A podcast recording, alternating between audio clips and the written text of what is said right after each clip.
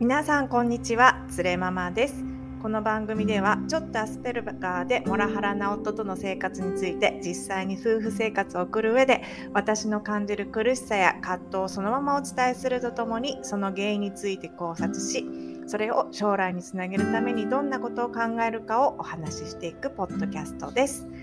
同じようにパートナーとの共感不足に悩める方に少しでも共感していただけるようなポッドキャストを目指していきます。えっと、私、あの、ちょっと喋り方が遅いので、ぜひここから1.2倍速から1.5倍速で聞いていただけるとちょうどいいかと思いますので、ぜひお試しください。はい、ありがとうございます。えっ、と、ちょっとね、いきなり、毎回このアスペルガーってところね、噛んじゃうんですけど、すいません、本当滑舌が悪くてうまく喋れないんですけれども、頑張ってね、あの、一生懸命話していきますので、よろしくお願いします。さて、えーと、今日なんですけれどもあのテーマなんですが、えー、シリコンバレー最重要思想家 VS 普通の主婦ズレママっていうテーマで話していこうと思います。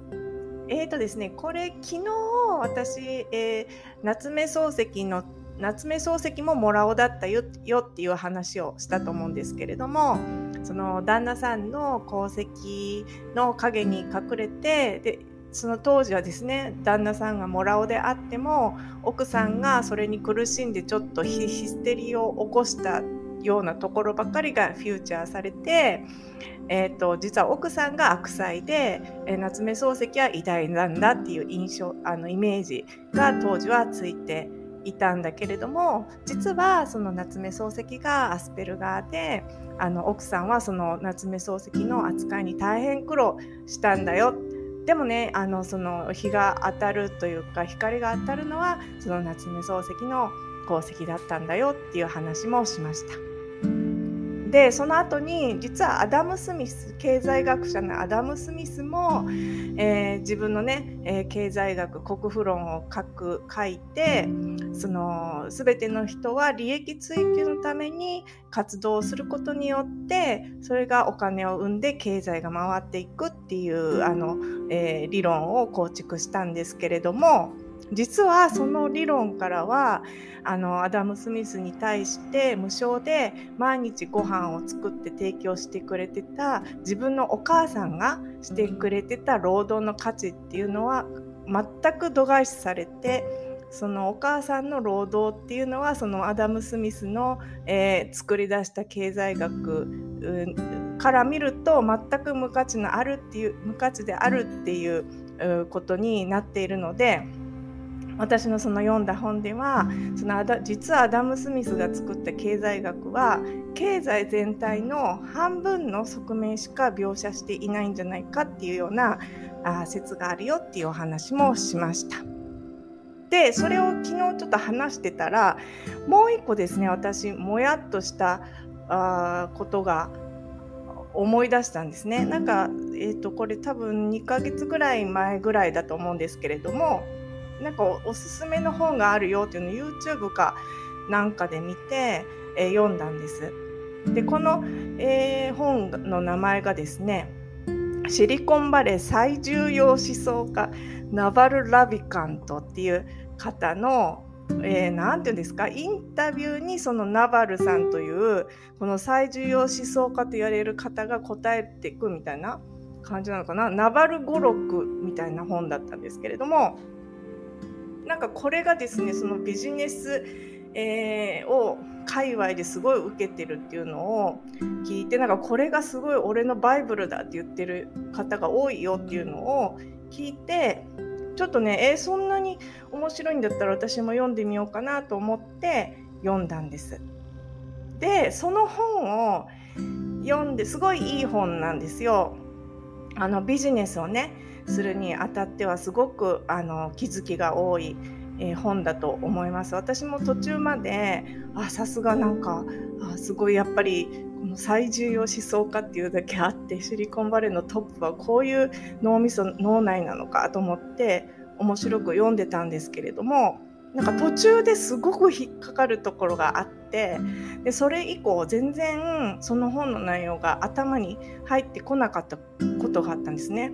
でそれを昨日そのあのポッドキャストで夏目漱石とアダム・スミスのこと話してて思い出したのでそれをお話したいと思います。それをあの VS 普通の主婦っていう形でシリコンバレー最重要思想家の思想をあの私のようなね普通の主婦が読んだらどういう感想を持つのかっていう内容をお話ししていきたいと思ってます。でこのナバル・ラビカントって方はもともとなんかインドからの移民の方らしくて幼少期は貧しかったんですけれどもそのちっちゃい頃からですね本をたくさん読んだりとかしてなんかやっぱりねあの偉い人って本読むんですよねいっぱいすごい小さい時からそのやることがないからなんか図書館行って本をたくさん読んでたみたいなことをやっぱ書いてありましたね。でその後に、えー、起業家投資家として活躍された方であのスタートアップ界のアイコンみたいな感じで呼ばれててそのアメリカのですねスタートアップ文化を象徴する存在としてあのすごく重要な地位にいらっしゃるということです。なんか最近の具体的な事業の功績としては、えー、起業家とエンジェル投資家を結ぶエンジェルリストっていう会社ですか？これ会社を立ち上げたっていうことらしいです。で初期のウーバーやツイッターとかにも投資したりとかして実にその先見のビジネスに対する先見の明がある方とも方としても知られているっていうことらしいですね。でまあ私から最初に言っとくと私すごくビジネスにも興味があって、えー、どうやったらねあのビジネスってできるんだろうっていうのあの結構 YouTube とかあのビジネス書とか読むのも好きなのででその一環で読んだっていう感じです。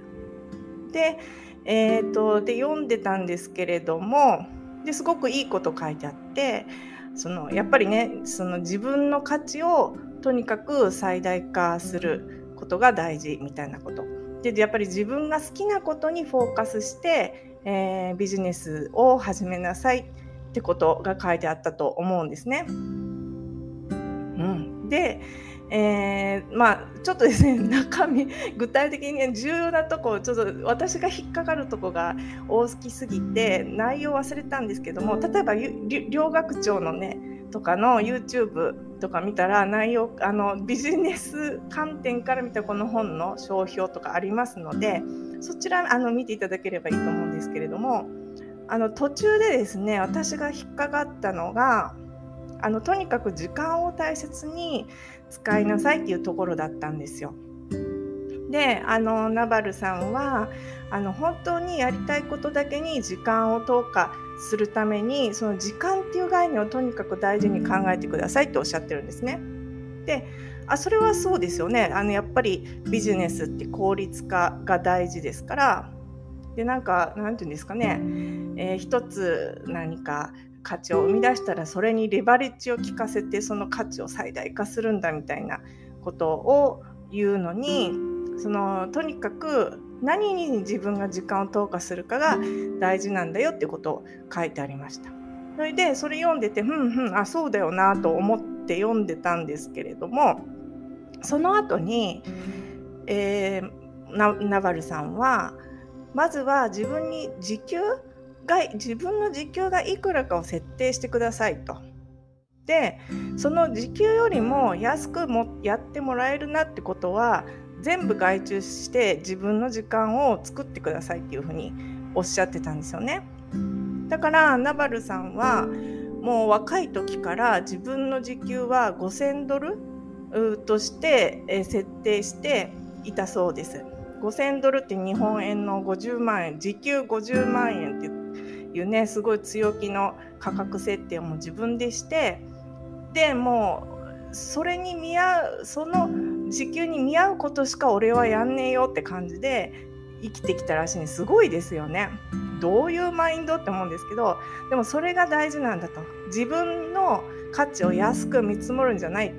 自分はこのぐらいの価値を見いだせるんだからその自分の信じた、え、ことに対してだけ自分の時間を投下するんだっていう考え方なんだと思うんですけれども。でだからもう極力無駄なことは本当にしないと。時間が大事なんだからっていう書かれてる中で。でそこでナバルさんはあのこういうことをおっしゃってました。例えばあの自分のお嫁さんとかですね恋人とかにもあのこれちょっとやってくんないって言われた時にあのそれそしたらナバルさんはそれは私のやることじゃない。私が解決する問題じゃないよってお嫁さんとか恋人に頼まれたことに対してその時給5000ドルよりも安くできちゃうからそれは私がやるのに値することじゃないよってあの恋人にもお嫁さんにも言ってるよって自分で言ってたんですね。であとお母さんにですね雑用を頼まれても私はそういうことをしない助手を雇おうかって言ってその雑用を頼んだお母さんにがやってくれないって言ったことを断るって言ってたんですね。もう自分はあの時給5000円なんであなたのにが頼んでくることはできませんよ。あのその代わりその助手っていうかあの手伝ってくれる人を雇いますからっていうことを言うって言ってたんですね。でまあえーと、確かに、まあ、ナバルさんってその1分1秒での何十万何何百万何千万って稼ぐ方なのでその時間を節約する最大限節約するっていうのは分かるんですけれどもその モラハラ目線っていうか すいませんこのチャンネルあのモラハラ目線でしかあのお話しないんですけれどもモラハラを受けてる私からするとあのですね例えば旦那さんにいや俺の時給5000円だから5000ドルだから皿洗いなんてその時給に満たない、えー、価値だからそれは俺はやらないよとかと子供の宿題見てって言った時にいやそれはあの時給5000ドルの俺がやることじゃないからあの外注しようとかなんかねそういうことですよねこれって。なんかそれですごいこのあの描写を読んだ時にもやっとしてえそうなの？えこれ自信満々に言ってるけど大丈夫？ってちょっと思ったんですよね。でその時そのこの点がもやっとしてその後のあのことその後も読んだんですけれどもなんかここが引っかかったと。でなんかこういうのって引っかかった時にどうしてやっぱり自分が引っかかったんだろうって考えることが大事だと思ってるんですよね。でうーんなんかですねその宿題を見るのは自分の仕事じゃないとかそんなことねナバルさん言ってないですけどね。あの育児をちゃんとされてるのかもしれない自分は愛すごく愛情深い人間で妻も愛情深い人間なんだって言ってるのでですごくあのお子さんもいらっしゃってその子供っていうのはあの自分の価値観を変えてくれるものだってちゃんとおっしゃってるので子供の面倒を見てるのかもしれないんですけれどもこれねあのシリコンバレー最重要思想家の思想って言って大丈夫なのかなって私なんて思ったんですね。皆さん別に引っかかりませんか？なんかあそうですね。あそうかそうか。というかこれシリコンバレーではめちゃくちゃ大事な考え方なんだよってことだと思います。だから何て言うんですかねこれを、まあ、全世界のビジネスパーソンのマインドに当てはめようとするといや私すごくなんか違和感がありますねなんか大事なものを失ってませんかっていう気がするんですよね。あのあぜ自分を時間に換算してそれよりも低いことについては外注せよっていう考え方で例えばあの昨日のアドアダム・スミスとか夏目漱石の話もあるんですけれどもそのアダム・スミスのお母さんが毎日ご飯作ってくれてたことあのマーケットにですね食材を買いに行って、えー、何を作ったら美味しいかなとか今日はこれを美味しいこれを作ったら美味しいかも。あ今日はこういう野菜があるからこれを買ってみようとか。あ今日はこのお肉が新しそうだからあの新鮮そうだからこれ買ってみようとかそういうことを考えながらご飯を買ってアダム・スミスのご飯を作ってあげたってことはその経済学的にはあの無価値なんだって話をしましたけれども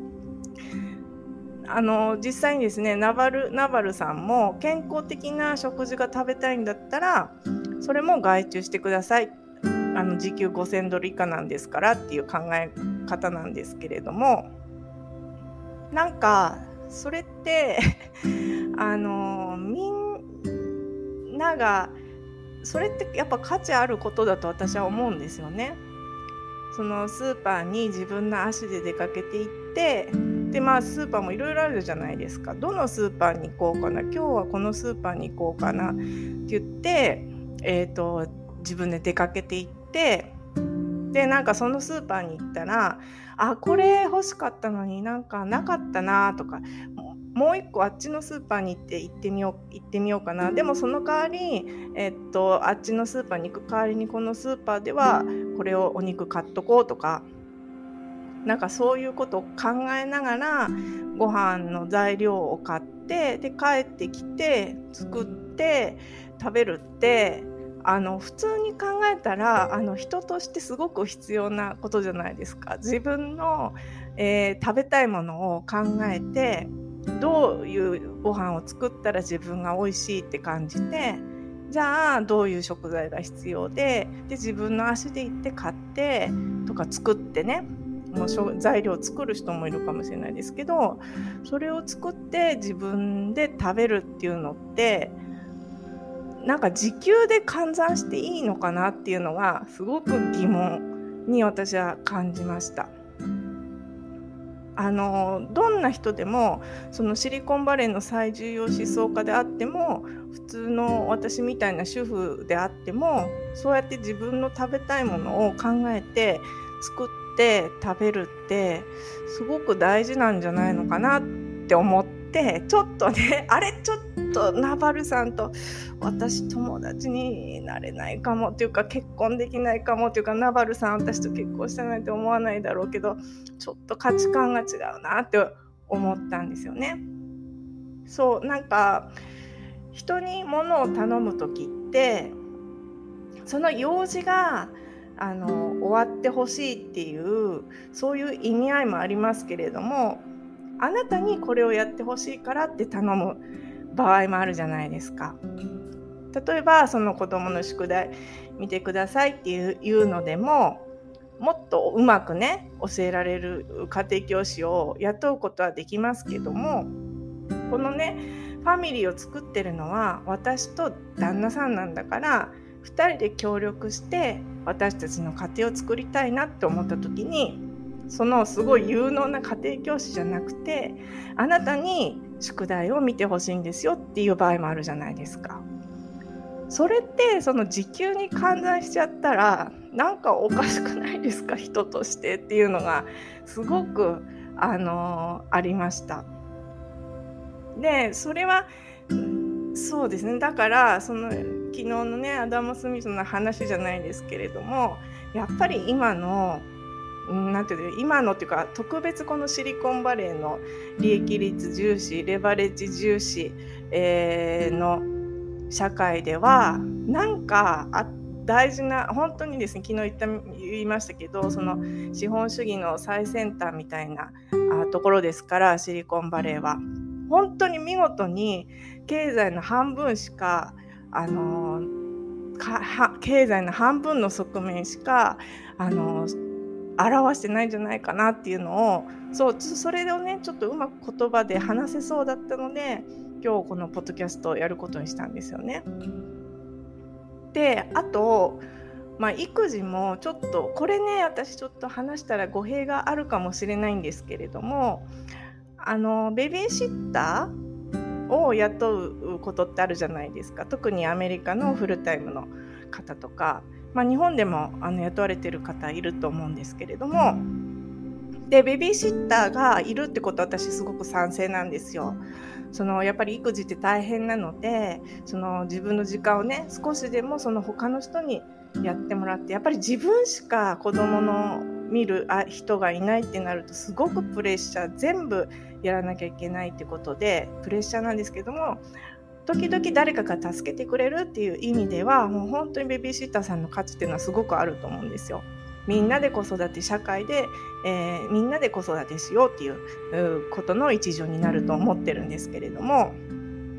でもその例えばアメリカのですねフルタイムマザーとか見てても本当に朝早く学校の送り出しからベビーシッターさんに頼んでそしてもう夜のご飯作るところまでベビーシッターさんにやってもらうと。で私最初はあやっぱり共働き世代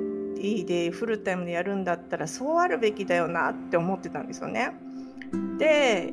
日本ももっとベビーシッター文化がね復旧してお母さんもお父さんも朝から晩まで働けるようになるのがやっぱりいいのかなと思ったんですけれども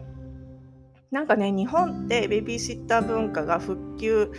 しないですよね。でそれを私なんか YouTube の討論とかでも見ててそうですねなぜあの日本ではベビーシッターの文化が復旧しないんだろうって言ってる政治家のあ専門家の方かな？とかっていらっしゃったんですけどで私も当時どうしてなんだろうと思ってたんですよ。もっとみんな大変なら外注すればいいじゃない、まあ、ただその日本だとその給料が安い割にそのシッターも雇うような余裕ありませんっていうことはもちろんあると思うんですよ。でも割と余裕ある人であってもシッターさん雇ってないケースってあるんじゃないかなと思うんですよね。でそれって本当にそのフルタイムのシッターさん雇う文化にシフトしていいのかなっていうのを考えた時になんで日本ってそのシッター文化が復旧しないのかなと思って私なりのこの 一般の一主婦の意見のとしては多分日本のえー、女性たちってその育児にすごく価値を見いだしてるからなんじゃないかなって思ったんですよね。なんか自分は育児をやりたい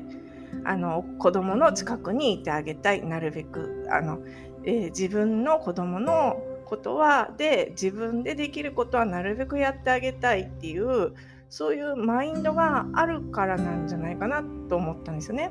それってうーんまあ自分がですねキャリアを構築する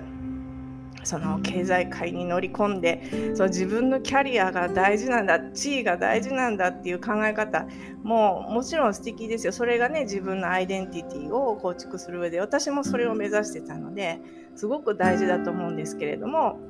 一方でなんかシッターさん雇うの罪悪感あるなって思うのってその自分が産んだ子供を自分で見るっていうことにすごく価値を見出してるからそっちもやりたいなってことだと思うんですよね。だからあのそんなにシッター文化が、えー、進まないのかなって思いました。一方でアメリカは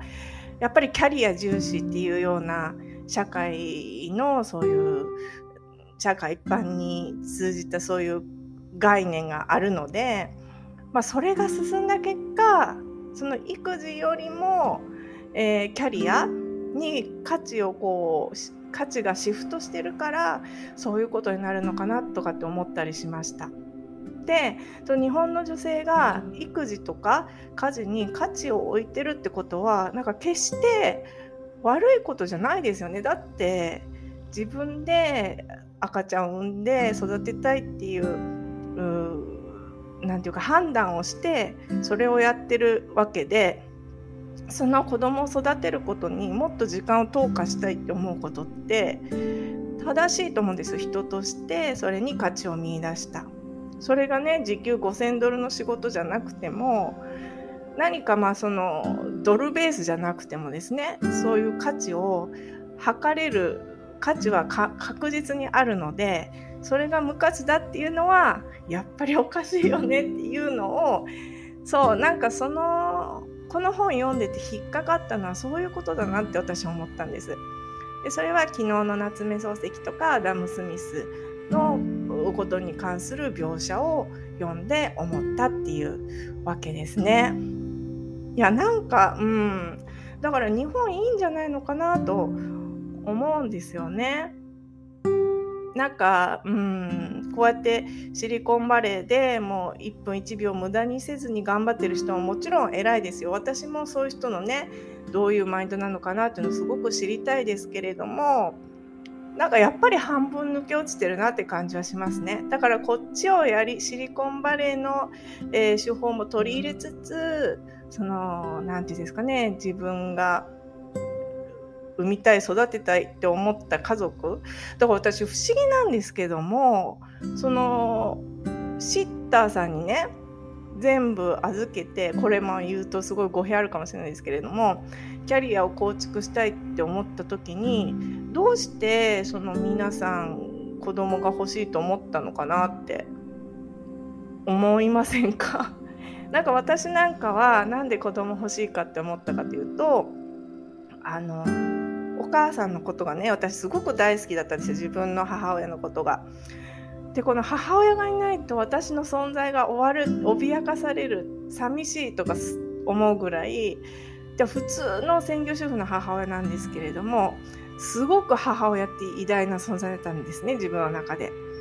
でも全もう全ての信頼を母親に置いて本当に心の安心の源っていうか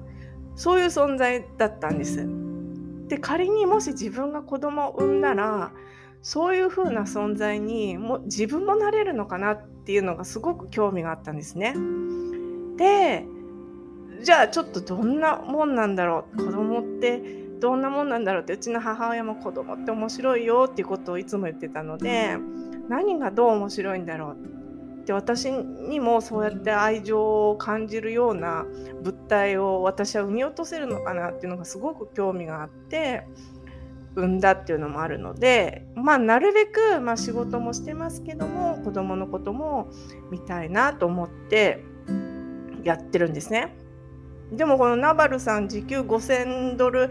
未満の仕事しないって言ってもし自分より有能なシッターさんがいた場合って丸投げして OK ってことなのかなとかって思ってえじゃあどういう家族を持つその意義とかってどうやって考えてらっしゃるんだろうっていうのがちょっと疑問でした。これ私のあの一般の主婦のシリコンバレー最重要思想家ナバル・ラビカントの読書感想ポッドキャストでした。皆さんどう思いますか？別に感じない疑問。なんかなんか変だなって私は思ったんですけれども。であの今日のお話これで終わりなんですけれども。これね実はうん昨日のアダム・スミスの話経済の半分の側面しかシリコンバレーもそうだけど表してないっていう思想って実はフェミニストとか、えー、フェミニズムの思想でそういう実際の活動があるって話みたいなんですよ。で私ちょっとフェミズフェミニズムとかちょっと怖いなと思ったんですけどもやっぱでもちょっとそうちょっと自分で疑問に思ったんだったらば勉強した方がいいのかなと思ってで少しずつですね勉強皆さんとね一緒にしていきたいなとか思っていてもういくつかの回に分けて、